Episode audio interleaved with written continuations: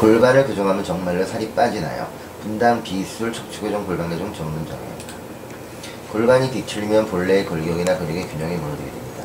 그 이후로 혈액순환이 나빠져 냉증이나 결림이 나타나게 되기 때문입니다. 또한 자세뿐 아니라 피부의 상태가 나빠지는 경우도 있습니다. 그런 의미에서 골반의 상태가 미용에도 영향을 미친다고 할 수 있습니다.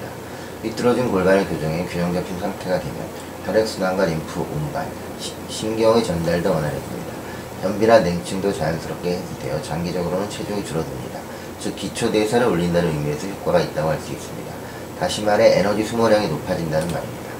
각종 다이어트 광고처럼 금세 살이 빠지는 일은 거의 없지만 실제로 골반 교정을 하고 방송 사진에서 실제 골반이 잘 교정된 환자가 교정하면서 체중이 많이 줄고 몸매도 좋아졌다는 말을 많이 듣게 됩니다.